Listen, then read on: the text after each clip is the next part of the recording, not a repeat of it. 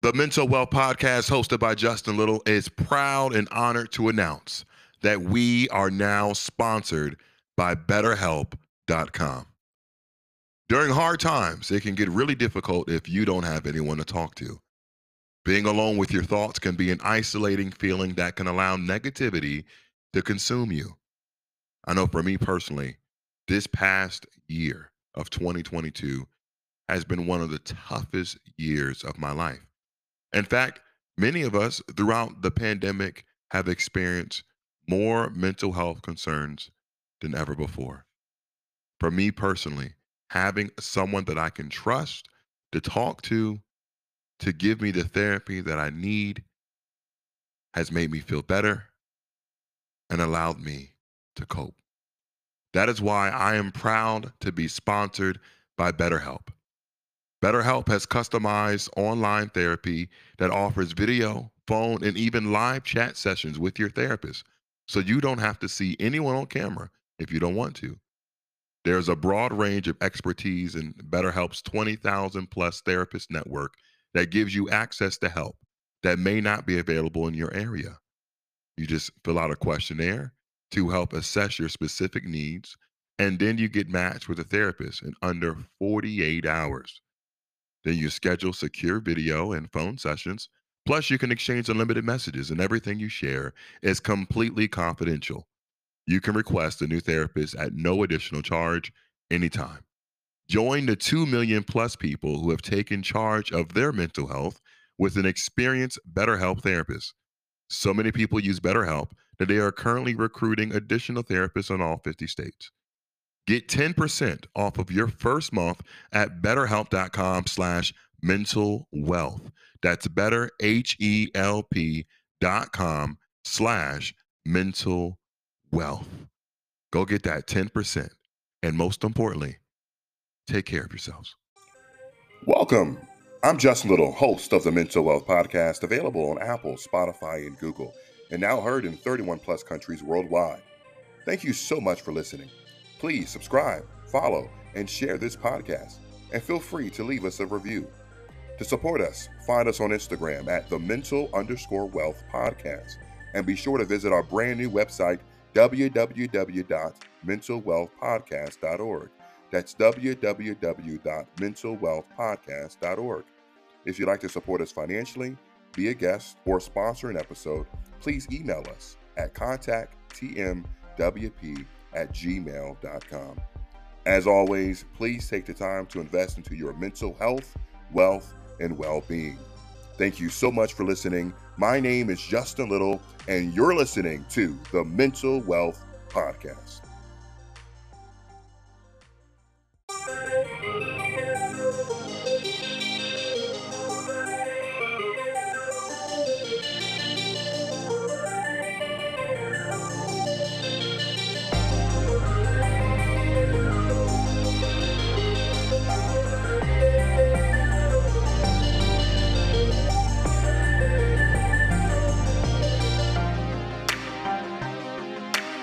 Back with another episode of the Mental Wealth Podcast. I'm your host, Justin Little, here with a brand new guest, my man, Phonz. How you doing, brother?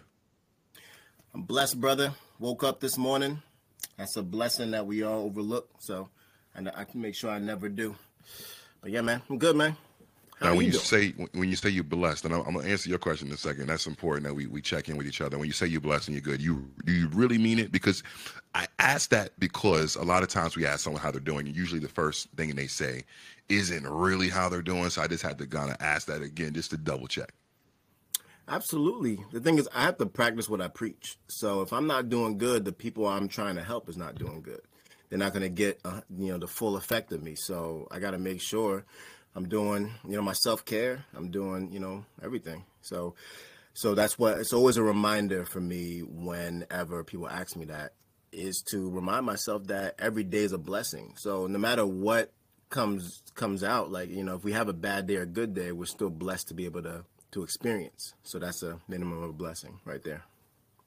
I love that. I love that. In answer to your question, I'm doing well. I'm doing okay. I, it's interesting how we start the bar at okay like there's so many things above okay in my opinion. Like I'm okay. I'm like that's kind of towards the bottom of it. Um, yeah. So I, I, like to say I'm well. I'm well. No, I like that. I like that. I'm glad that you're well. Happy, happy. uh What's today? Tuesday, Wednesday. Today's Tuesday. Yes. It is a Tuesday, man. Tuesday. So I know we we've connected obviously in person a few times last weekend in New York, the weekend before that in Philly. We talked on the phone before, and we we've been connected on social media for a little while through our mutual friend Doug Reed and some of the work that you've done with Black Men Heal that we'll get to. But where I like to always start Phonz with my interviews and my conversations, I really appreciate understanding someone's origin story, right? Like we we you talked offline about you being born in New York just talk to me about what was it like for you growing up? What was your youth like? What were some of your challenges? What was that family life like for you? Absolutely. Um, I was born and raised in New York. Um, I was raised in Staten Island, New York. Um, so called Park Hill. Uh, if you're familiar with the Wu Tang Clan, Shaolin, that's where I grew up. Um, it was an underprivileged area. Um, I grew up to immigrant parents um, from West Africa, Liberia. Came over here from the Civil War looking for an American dream. What they found was an American nightmare because trying to being African in, in, the 80s and 90s was not the funnest thing for them.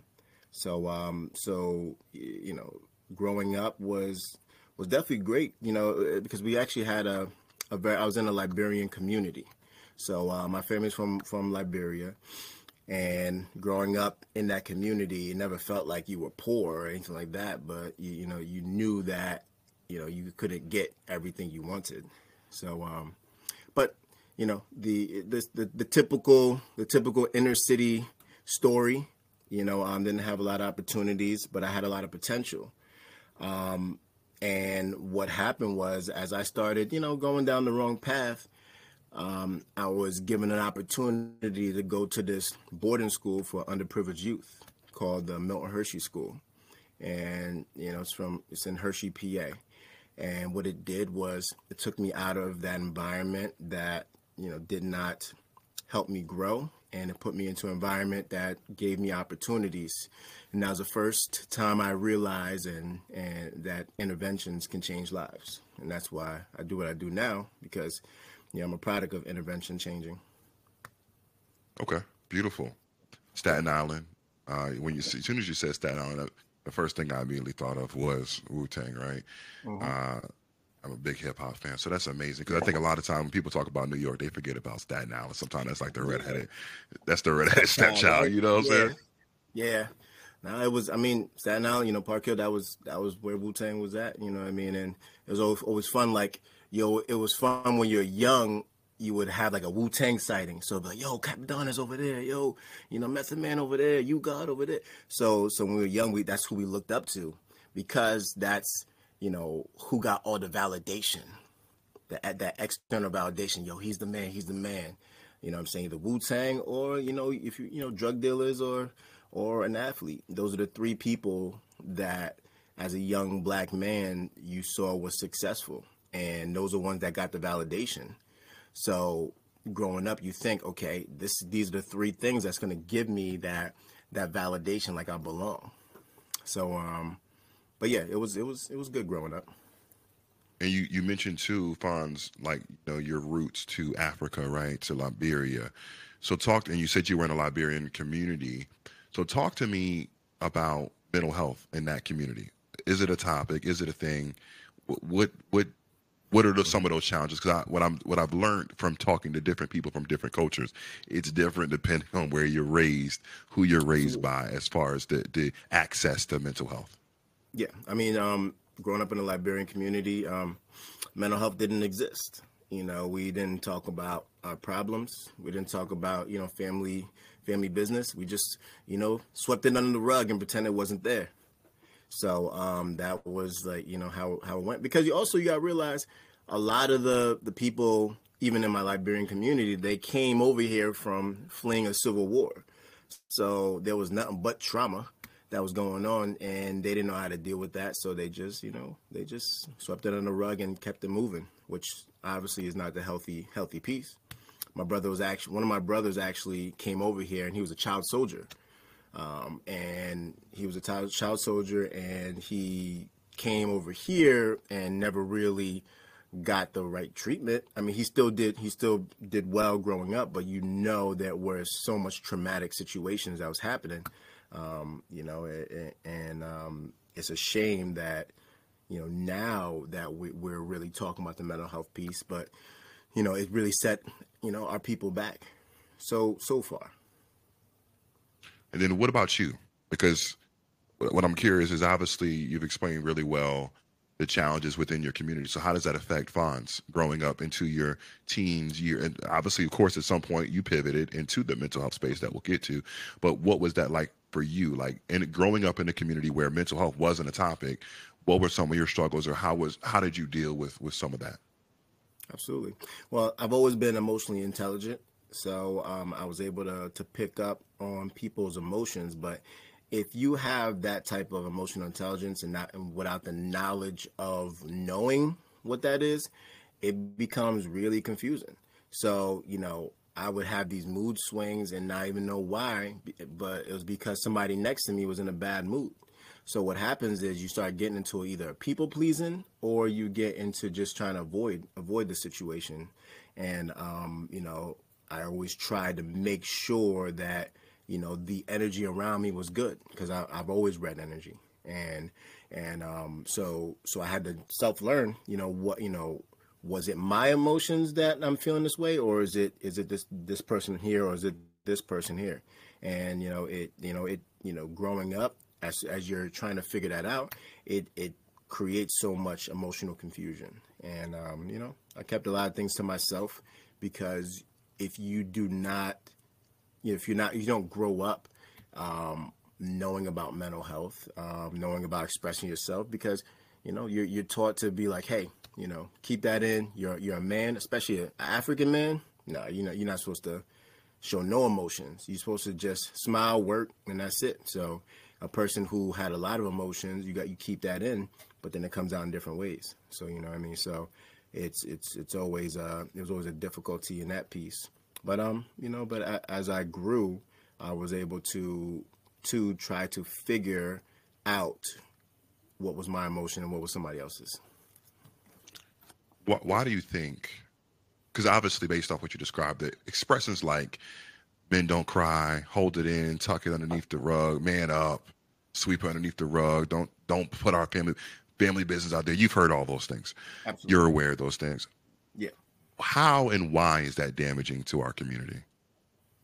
Because what it does, it doesn't uh, really allow you to get to the root problem. It just puts a band aid over an infection, right? Mm. And if certain things, yeah, you can you can push through, you can pray about it, but certain things you you really need that professional help, and um, it stunts us because it doesn't allow us to you know, to know, you know, what our feelings are like. It doesn't allow us to to be able to look at this trauma, look at this thing that's bothering us, and work, work through it so we can be able to elevate. If not, you just you're just looking away, then you start going to autopilot and you start just going through the day to day. Before you know it, 20 years go by and you're still doing the same things because that's what you're used to. Because you don't anything new is gonna may bring up that trauma. So um, it just keeps us in just a, a, a just a, a, ceiling, an emotional ceiling, and and then becomes a you know financial ceiling and just a, a status ceiling. So all that plays a part, and it keeps us you know at the bottom of the totem pole.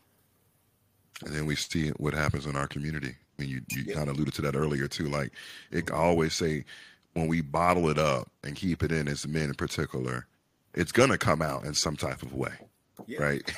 and typically, the history is not not a good outcome for our people, at least. So. Listen, it's an energy. And it, every I talk about all the time. You know, energy does not die; it just transfers. That's the law of conservation of energy. And the the fact that we think that we can just you know, you know, put it away and it's never to come out, it just makes you you know defy physics because it's to come out but it's just to come out into something that you you don't have control over. It's to come out to just you know heavy drinking, heavy smoking, getting high all the time, um, putting holes in walls and putting holes in people, and just you know nothing but just anger and aggression and all everything in between. That's, that's facts, all factual. So then, so we have a little understanding of your background, some of the challenges you faced in your community, but you were still able to to pivot and and go into the mental health space, right? You alluded a little bit earlier as to some of the things that motivated you to do what you do now, but could you kind of little maybe dive deeper into what was your process? When did you have this realization that you wanted to be a therapist, that you wanted to go into these communities and actually help men and women uh, deal with their mental health? It wasn't until later on in life because, um, again, I, I've I've always been good at giving advice. I've always been a person that people would will go to, vent to, and you know, I give I give that advice. I give some humor. I'm you know I'm big with humor, and people people love the energy that I always gave. Um, when I went into college, you know, I came in. I went to college a biology major. I was going to be a pediatrician, and then um, but I played football. Plus, you know, doing that, that the time constraints was was was very difficult. So I had to make a choice either not be on the football team and keep my major, or change my major and stay on the team. And I was like, listen, I love I love my sports. So um, that psychology class that I took, it really, you know, um, I really was interested in it, and it spoke to me, and and I retained that information so well. Um, and that was the first time me like really understanding like what psychology is. Um, so I, you know, I, I got the degree, and after college, I was like, I need to get a job because actually I was gonna, you know, after football it didn't didn't work too well, um, um, you know, because I had some injuries. Then I wanted to be a rapper, right? so so I wanted to, I needed I needed to um, fund my my rap career. So I was like, I need to get a I need to get a job to figure out what I, you know, um, to figure out how you know how to get money to to be able to fund these things, and you know, I, I, got my first job as a therapeutic support staff, and I was just a direct one-on-one person. And then it just became too, it just came too easy to me, like you know, being able to help, like a one person, a kid, dealing with um, an issue, you know, because it because that kid reminded me of myself. So I, I, was able to build build relationships really quick and change this, change these kids' lives, and I started becoming better and better at it. And there's this um, quote by Pablo Picasso, and he said, "The meaning of life is to find your gift, but the purpose of life is to give that gift away."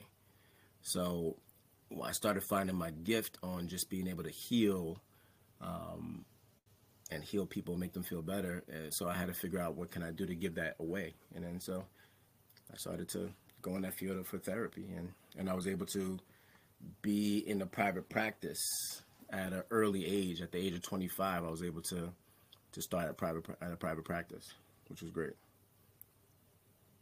What what challenges do you face as someone who's looked to right as a healer? You said you, you're good with speaking to people. You always were good at giving advice, right? This natural uh, path down to now being someone's therapist, right? Where people are looking to you. I come to you. I'm wounded. I need to heal. I'm going through a storm, and your job is to kind of direct me down the path to healing. What type of responsibility does that put on you? And how do you deal with some of those challenges that come come with that? Well, earlier on, uh, a challenge would be my my my realization I can't save everybody because because every you know at the end of the day, we call come in this field to to try to change the world um, and change people, but the only person that can change you is yourself and some people aren't ready for that. And I had to realize that I, all I can do is give the the platform, I can give the instructions and give the motivation, but they're gonna have to really do the healing themselves. So I always tell people my, my job is to work myself out of a job. My job is to give you the right things and skills necessary so when you're not seeing me, you can be able to to feel comfortable and confident to push through. So um, that was my early on challenges. Now my challenge now is uh there's not enough of me. So um yeah. you know, representation is so important. So that's why I, try to be out there in the media. I try to to show that face, show my face for other individuals who have that potential to be a therapist to to help help others out to to break the stigma even of being a therapist because there's a stigma of being a therapist. People think that if you're a therapist, one you're not going to make any money. Um, you're you're going to be burnt out. You're going to be pencil pushing, and and you're you're not you're supposed to be a white woman. So I'm letting people know that listen, you can you know I I, I make a very good living. All my kids, all my kids, uh, they don't they don't need for anything, and and fortunately my family, myself, and people around me don't need for anything either from what from my from my uh, gift. So that piece is already a broken, you know, you know, broken that stigma, and just again, you know, people can be like, hey, this this guy doesn't look like a typical therapist. I'm trying to change that. I want more people that look like me to to get into this field, because when I was growing up, on the only like I said, the only three people that I seen were the rappers, drug dealers, and and athletes, and that's who got all the validation. So I'm like, okay, this is what I need to do to in order to get validation. So I'm letting people know you can get validation from from another field, from being a therapist. You can still do cool things. You still you can still be who you are, and you can help heal people. I love that. I, one of the first things you mentioned there was just the realization of not being able to save everyone, because I know a tendency of anyone in a field. I mean, even you go to the medical side, doctors, they that's their jobs to save people. So I understand that you can't you can't always do it and that feeling of man when you lose someone i've talked to therapists who maybe a patient took their own life or they went down another path and that really can mess with their brains like could i do more? But i think that's important for you to realize as a therapist that you can't save everyone. You can do the best you can but can't. And i think hopefully that realization helps you kind of navigate through your own mindfulness your own mental health so that you don't put so much pressure on yourself Absolutely. You know, that this this is a very you know a lot of people.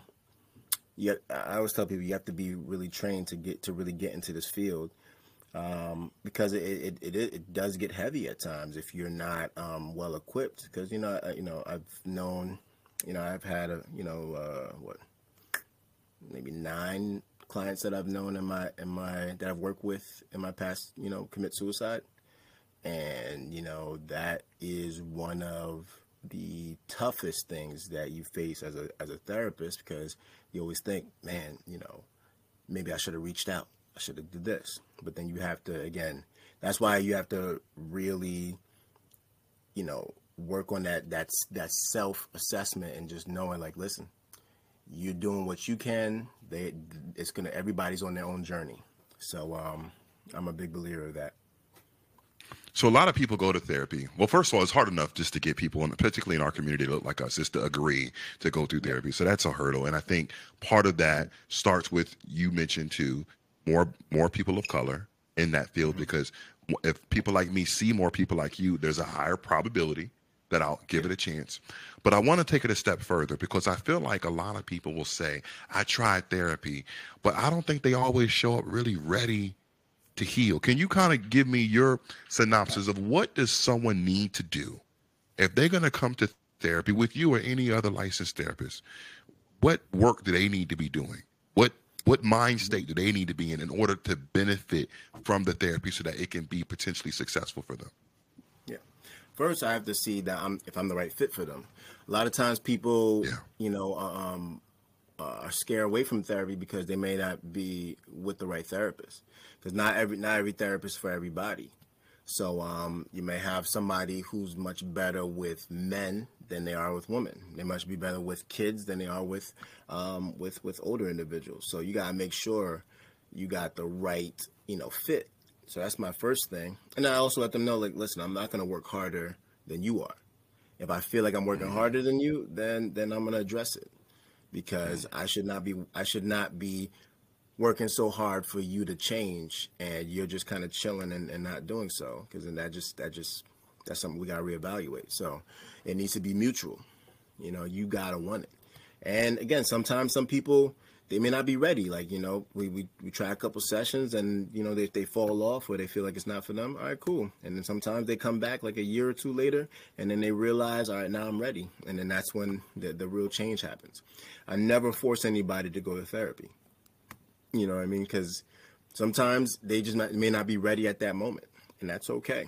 And I think that's the best thing when people don't feel forced into this because this is this is this is for your own personal your own personal growth. So Beautiful. I love that. I think people really need to hear that because uh, I, I, want people to go to therapy, but I want them to go with a purpose. I want them to go yeah. with with the purpose of trying to make it work, not just say, "Well, I checked the box, I went." Well, mm-hmm. did you do the work? And what you said there was beautiful. I tell them I should not be working harder than you. I'm here to help guide you, but I can't be putting more work than you're doing because then this this isn't going to work. We have to be equally dedicated to your growth, to your healing. That's beautiful, bro. Beautiful. Yeah, man. I appreciate it. So. Uh, talk to me about. We'll get to Black Men Heal, but you're affiliated with two huge organizations, Black Men Heal being one, when it comes to mental health and healing. Also, uh, the Boris Henson, is it Boris Henson? Boris Henson Foundation. Uh, Taraji P. Henson, the famous actress that we all know of, uh, her foundation. Tell me first. Let's start there. How did that relationship come to be? What's what are some of the things that you've, you've done and partnered with them on? So um, a lot of these relationships really cultivated um, even right before the pandemic. Right before the pandemic, there was a big push for Black mental health. Um, you know, I, I looked at this meme, you know, maybe months prior to that, and it said, you know, black people go to jail, white people go to therapy.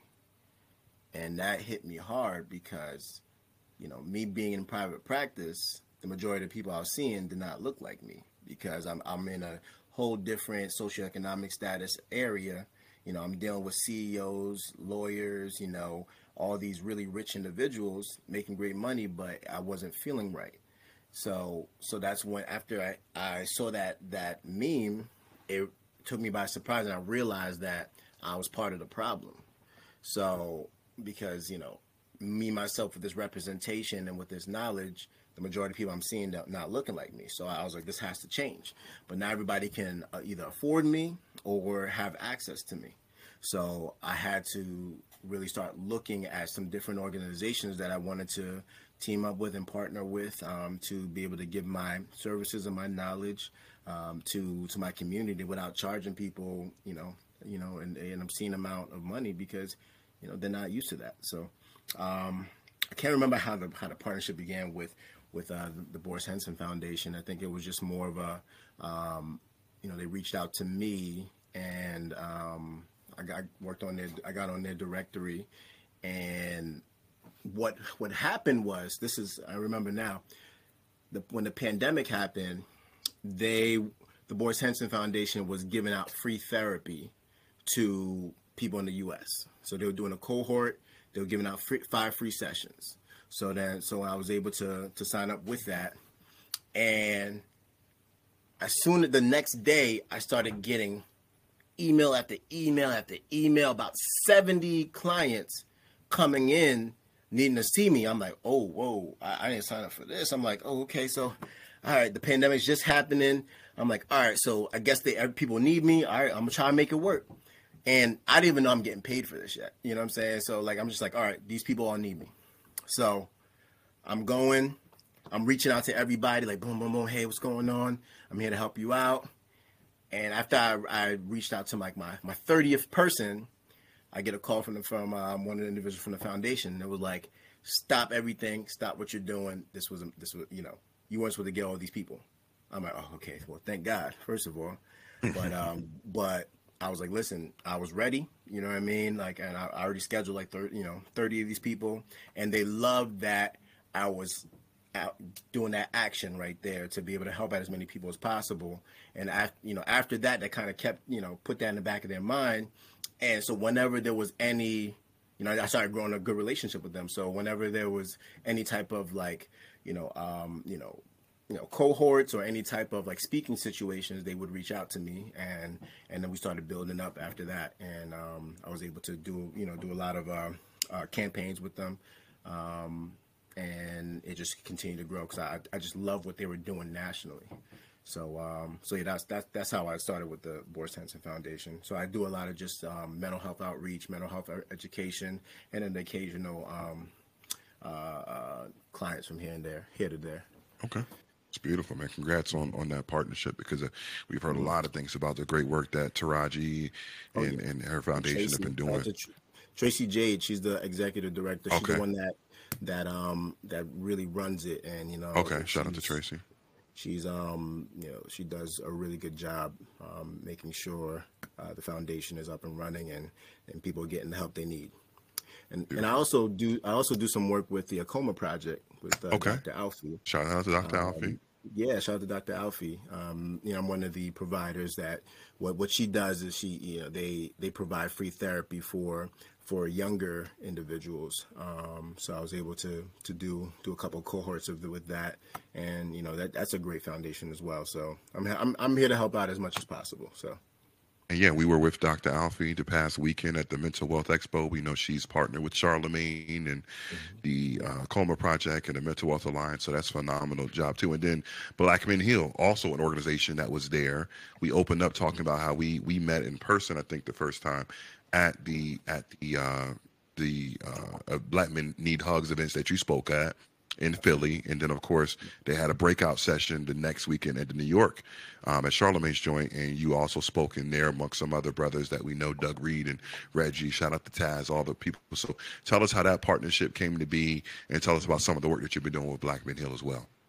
yeah, I'm I'm you know that's one of the organizations I'm really really dedicated with. Um, it, when they as they were continuing to grow, um, I, reached out with Taz. I think there was an article and um and that my wife sent me actually, and she was like, "You're talking about you know pushing doing as much for for, for black men and, and, and black and black people. Here, boom, here's an article." I was like, "Oh, okay." So so I gotta give a shout out to my wife for for um, giving me that info, and I reached out to Taz and we talked for like three hours. You know, first time we talked, we talked for three hours, and she was just kind of just saying like, you know, seeing what my goals and aspirations were, and and we talked for a long time, and and it was a, just a great fit. And I said, listen, you know, whatever I need to do to help out, um, I'm, I'm here. I'm here to help out, whether if it's for speaking situations, whether for seeing clients, whether it's just for for just guidance on just you know how the mental health field works because I'm I'm I'm in the business side of the mental health as well. Um, so I'm here to help out. So um, so we you know that that's when that started, and then when the pandemic hit and the George Floyd uh, murder happened, it really really put us really close together just because we were like, yo, we got to do something. And you know, talking with you know D Reed and Reggie, and um, when they when they created the King's Corner, I was I was one of the first speakers of the King's Corner because I loved the idea that they were talking about um, because there were so many men coming in that needed therapy, but there just wasn't enough providers. There just wasn't enough opportunities. So we're like, you know, they're like, what can we do with all these men? So they came up with that, and they talked me about it. I'm like, I loved it, you know, and and um, I I was helping with the speaking situations there early on, and I'm just so proud of them and how it's grown. You know, it's really Yeah. grown and it's, it's consistent, and you know, there's a lot of men that's really um, helping from that. So, um, Yeah. Black Men Heal is one of the organizations that I, you know, I, I will make sure it continues to grow and flourish. Um, I did a partnership with, with Snipes USA, which is um, a saw urban that. clothing brand, and um, we did a um, a mental health collections of fitted fitted hats, and uh, half of the proceeds are going to Black Men Heal. So, you know, whatever I can do to continue to make sure this is running, I'm gonna do. That's beautiful. And you know, I've had a chance to do some work with them and partner with them. And I've, I've gone to, I went to the Philly event. I went to the one in Atlanta. They've done Atlanta, Baltimore, Atlanta, Chicago, and Philly. And then, of course, in New York on their tour. And of course, they have their virtual space as well that you were alluding to. I was impressed with the fact that there was a lot of older men there Absolutely. right? There was men when I was there, like you know, there's some brothers in my my bracket, there's people a little bit younger, but I saw men in their 50s, 60s. Because D Reed always opens up and says, "Hey, what what gen are you? What gen are you?" And it's interesting to see there be some oh, like I look at him as an OG, but then there be some people that he look at as OGs, OG OGs in there, and I'm sitting there like. This is amazing. And then even him sharing his personal story about how you being his therapist helped him in his 50s, you know, as a father going through things. So, talk to me about just how important it is. Obviously, we want to impact the youth, and I'm proud of the work that you're doing with the kids too. But how is that impacting these older brothers who grew up with some of these traditions and generational traumas that we're trying to get rid of, and yet they're showing up ready to heal and they 50s, 60s, 70s having this authentic conversation? What, what's that like? It's it's it's probably one of the reasons why I continue doing what I'm doing. I'm just seeing these these older black men, you know, because you know my even you know I, I didn't have I don't have a re- didn't have a really good relationship with my father, and my father passed on passed away a, a couple years ago as well. Um, so you know, if he would have you know seen you know black men heal and everything like that, I think uh, he would he would go and I think he it would help with his healing as well. So I think about that, and I think about um, just how powerful a message, a word, um, you know, what we're doing, you know, it can be just to just to change the the dynamic of us as black men. Um, we're again we're a population that, that needs therapy the most, but would at least likely to seek it. And you know, seeing these older men, um, these patriarchs and families, um, to you know come come here to really get that change, it, it's it's it's one of the most powerful things. And um, we're going to continue seeing that grow, and and we're going to continue seeing how powerful that is. Because uh, you know, being in a room of with of black men not wanting to kill each other, mm-hmm. not having beef, not no no bad tension, but just just positive healing energy. It's it's probably one of the the best rooms I, I'm I'm ever in you know, and and you know, I can I can go on and on about it, but it's it's, it's yeah, amazing sight. Philly was different, man. Philly was huge, and then even New York. I remember we. St- I looked at Doug last week, and I was like, "Man, where everybody at?" Because it was the first breakout room. We were looking for people, so we went over there to the DJ. and Said, "Yo, hey, I need you to make this announcement." People started pouring in, and of course, I had the privilege. I was a volunteer along with you know your publicist, and I had to like mm-hmm. go get Vince that yo, we need more chairs, we need more. And there was women pulling up in there, man. It, now it was hot. It was hot. It was a little, it was hot. But look, it was standing room only. Probably about 70, 80 people didn't fit in there to do their version of, of Black Men Need Hugs. I mean, I thought that was extremely powerful because we we weren't sure. They poured in there, and I had to do bring two sets of extra chairs, and it still wasn't enough. But they was in there supporting, bro. And you got a chance to to, to pop in there and, and, say a few words to, along with you know David McCullough, of course Reggie and Doug. That was just that was powerful seeing that man.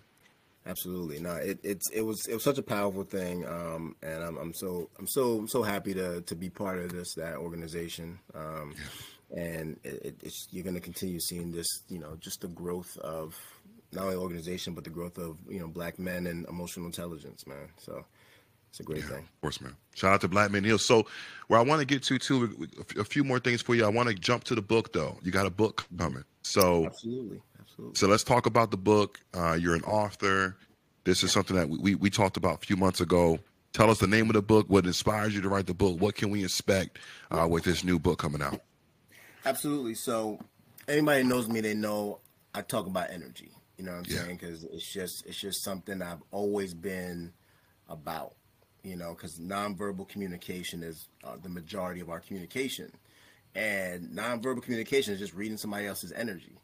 You know what I'm saying? And a lot of times we, you know, we we wonder why we're so drained at the end of the day, and it's not from what we're eating. It's not from you know what what we're doing is it's who we're around. And and a lot of times you know we put our energy into things that's not a good investment in us or people that's not a good investment in us.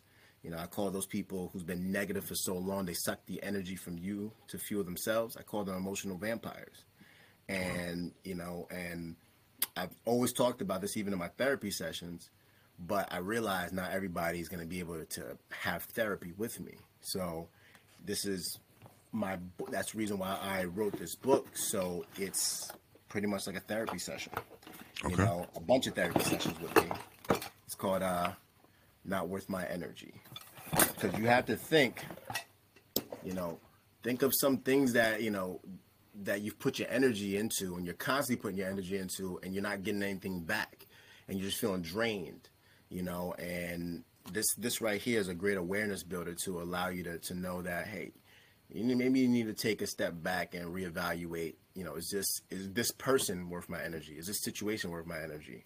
And it's just little tips and some stories and and just a great enlightenment to help you with the not worth my energy movement because this is a movement. It's not only a book. This is a movement. This is a lifestyle. This is what I want people to to live by. To see, okay, is is this person worth my energy? Is this job worth my energy?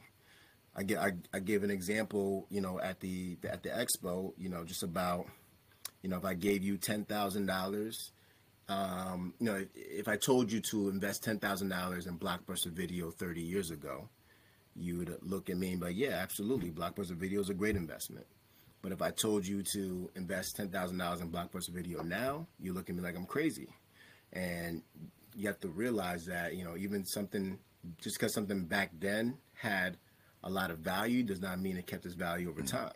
And that's just the amount of energy. That's what people, that's what jobs, you know, we hold on to, you know, relationships that, you know, we're thinking about how it was back then you know, this person changed my life 20 years ago, but okay, what have they been doing five years ago, two years ago, one year ago?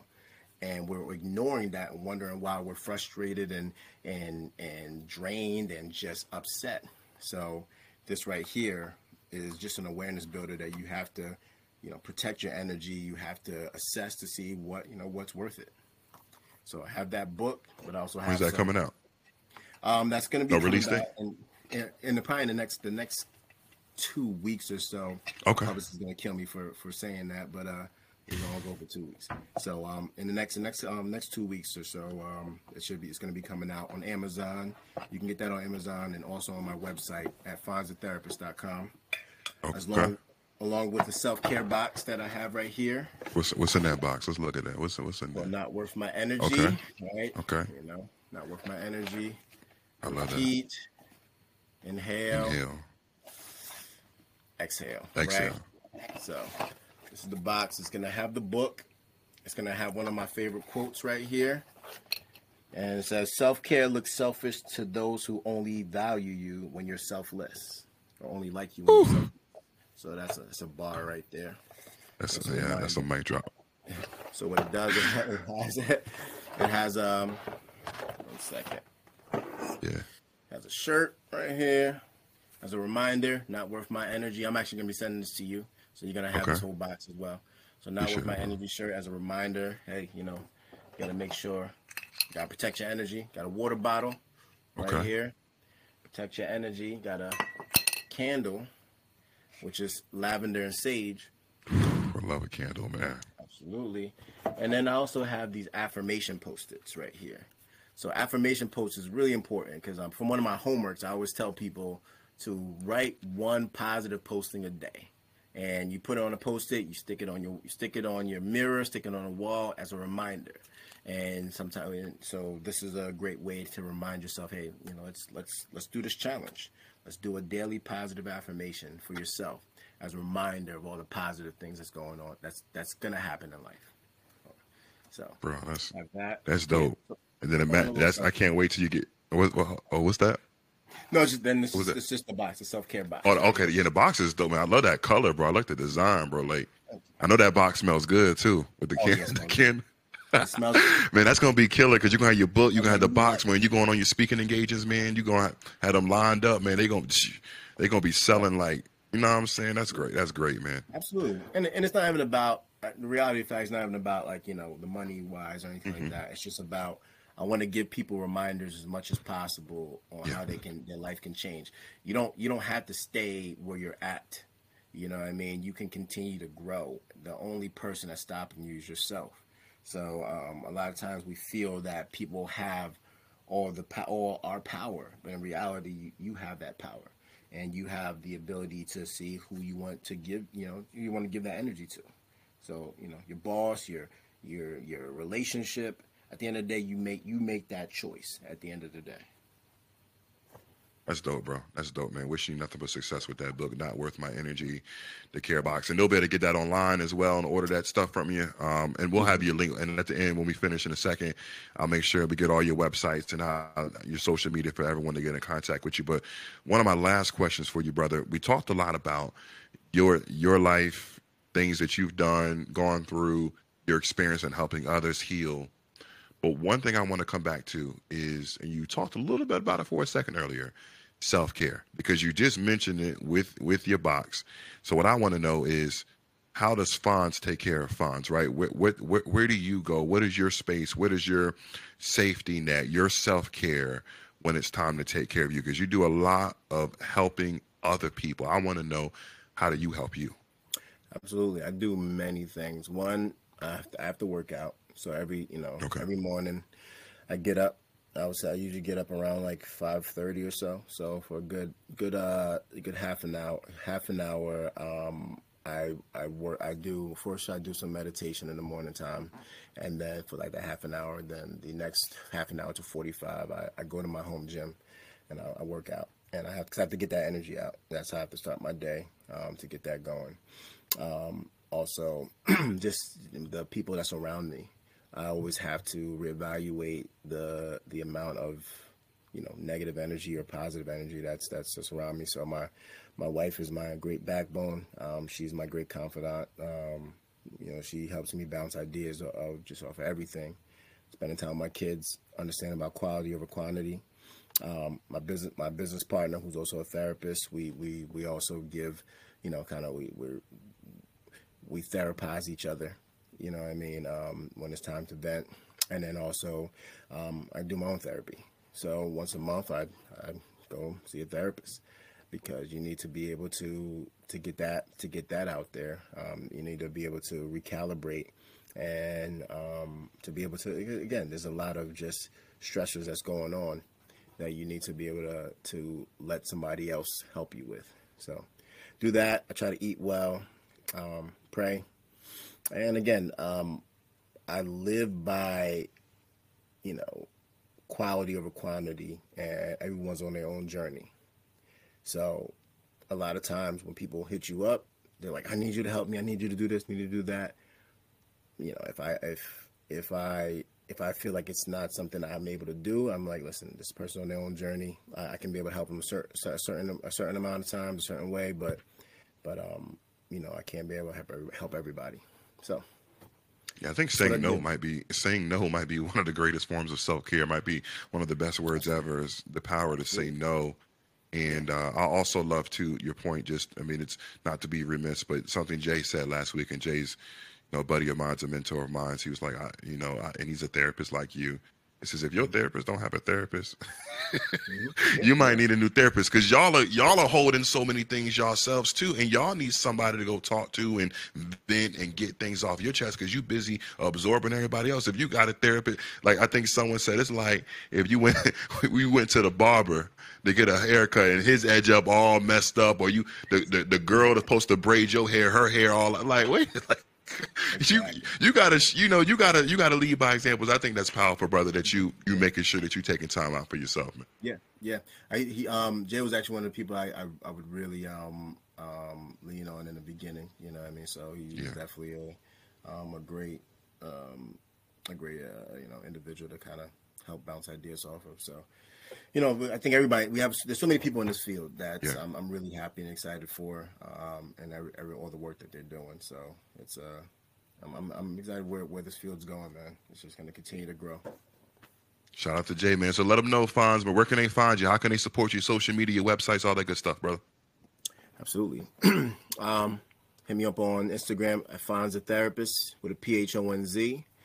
Um, TikTok Phonz the therapist, or is it, yeah, TikTok Phonz a therapist. Um, just Google Alphonso Nathan Phonz a therapist. Brightside Medical Associates if we if you're looking for any therapy or medication management.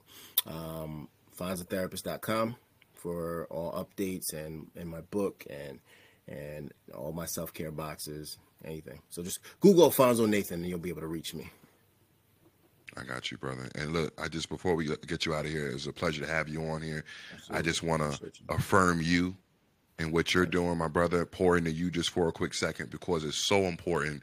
I enjoy what I do because I get a chance to talk to people like you, and to meet people like you, Jay, Doug, everyone. I could go on the people that have impacted me because it's made me a better man before I, podcaster and the stuff I do in my own world. It's made me a better person. So just I'm so glad to just to to to to, to sit down with you finally and talk to you and learn from you. And I just want to affirm you and who you are and what you mean to the community, and just wish you nothing but success success and love and and peace and good energy, right? On your on right. your journey, brother. Good energy. yeah. I appreciate you, brother. I appreciate you taking Pleasure the time having you on, man. man. Yes, sir. All right, man. So next time, brother. Oh man, man. Uh, oh man. Appreciate you, my, my big brother Phonz coming on the pod. Like I said on that episode, man, it's been a labor of love trying to get with my brother uh, on the podcast. He's a busy man, but we just happen to be in person with each other twice within the last two weeks, and uh, we nailed down some dates. So I was so glad to have you on there. And just as we wrap up, I won't keep this outro too long, but there were a lot of points that he mentioned that were really, really great that you heard us talk about. But one of the foremost points that I particularly related to, and I hope that anybody in the mental health space, whether you're a therapist, you're a psychologist, you, you know, you're a professional or maybe an advocate, like myself or crisis counselor, a coach, whatever you're doing to help uh, people, help yourself, and to help other people. Coming to grips with the fact that you can't save everyone. Because when you are a healer, when you are in a position of helping people and taking care of people, naturally we want to we want to do just that. We want to help everyone get to where they need to go. But unfortunately, we can't. And I know personally, I've related uh, in ways where there's people from my audience, people from my community on Clubhouse that have messaged me, and I just don't have the bandwidth all the time to reach back out and and to to, to be there for each and every one of them. Or even there'll be stories in the media of people I don't know of popular people or public figures who will take their own lives, and I'll sit there like, man, like I just wish I could have had a chance to maybe talk to them or beat them and maybe just reach out and and and just tell them that they weren't alone, you know? And sometimes I, I do feel those feelings of like, man, I just wish I could do more. But in this space, part of our own journey individually, and you hear, you heard him talk about him going to therapy, him having a support system, the things that he does for self care. That's so, so important, folks, because we just can't save everyone. We can't be all things to everyone. And that's okay. Do what we can, do what's within our bandwidth. One thing that someone told me, I heard this, I can't even remember where it was. I don't know if it was in on my clubhouse room or somewhere, but they we always say don't pour from an empty cup. Right? Right? In other words, the, the, the meaning of the saying is, hey, you know, you need to fill yourself up before you can pour into others. And the concept makes sense. But this lady said something different to help me to think about it from a different perspective. She says, don't even pour from a full cup, pour from your surplus, right? So, if we were to illustrate, if you were to think about it, you're filling up a glass with water, right? Think about filling it up with water and it overflowing into another basin, right? So maybe there's a, a cup, a bigger cup, and then there's a smaller cup within that. Imagine taking the smaller cup and filling that water until it overflows, and then the basin or the other vessel, utensil catches the extra. We should always make sure that our cup is full, that we regulate ourselves, take care of ourselves, be intentional, and then give to others out of what's left. What is what's the extra? If we think from that perspective, we'll stay balanced and ensuring that we get what we need. And then whatever we have left to give to other people, then that's what we can give. And we can rest assured no matter what space you're in, no matter what you're doing in life, that you are enough, that you're giving your best, and even sometimes you doing everything you can still means that we may not fully accomplish our goals. But that's okay. What a wonderful life lesson from my good brother. But y'all make sure y'all tap in with him. Links in the bio. Links in the bio right now, man. What an episode number 57 on the Mental Wealth Podcast. Y'all make sure y'all tap in, subscribe, rate the podcast, support the brand, and also support my good brother Phonz. And check us out on Instagram as well, because some of these clips, uh, some of these highlights from this conversation um, are out right now on the Mental Wealth Podcast Instagram page. Leave you with this. Uh, one of I talk about We the Urban. I end almost every episode with affirmations from them. I love this particular post because it says, not sure who needs to hear this, but dot, dot, dot. And it goes on to give a bunch of gems. So we're going to get you out of here on this. Again, thank you so much for tuning in to episode number 57 of the Mental Wealth Podcast. Grateful for all that has come and grateful for all that has left. Whatever had to go was not mine. Prioritize. Prioritize ease, alignment, peace, discipline, your privacy, healing, mindfulness, processing time, good sleep, your mental health. Prioritize yourself. Let people be who they are and adjust your proximity accordingly. Acceptance is peace. Best friends are soulmates too. Seasonal depression hits different once the weather starts changing. Be patient with yourself. I release. I release it all. Worry, the fear of letting go, the fear of being seen, the fear of success, the fear of change, self pity and shame, resentment and hate, over explaining myself, all low vibrational habits negative thought spirals, punishing myself for mistakes, all stress about the past or future, the urge to control what I cannot, all self sabotaging behaviors, limiting beliefs that do not serve me, all attachments to perceived outcomes, everything I have outgrown, myself from overthinking, the past and welcome new things, all blockages from my life, I release. Everything is going to be okay. Everything is going to work out. Invest in yourself, invest in your craft, invest in your ideas, invest in your growth. You are forever changing.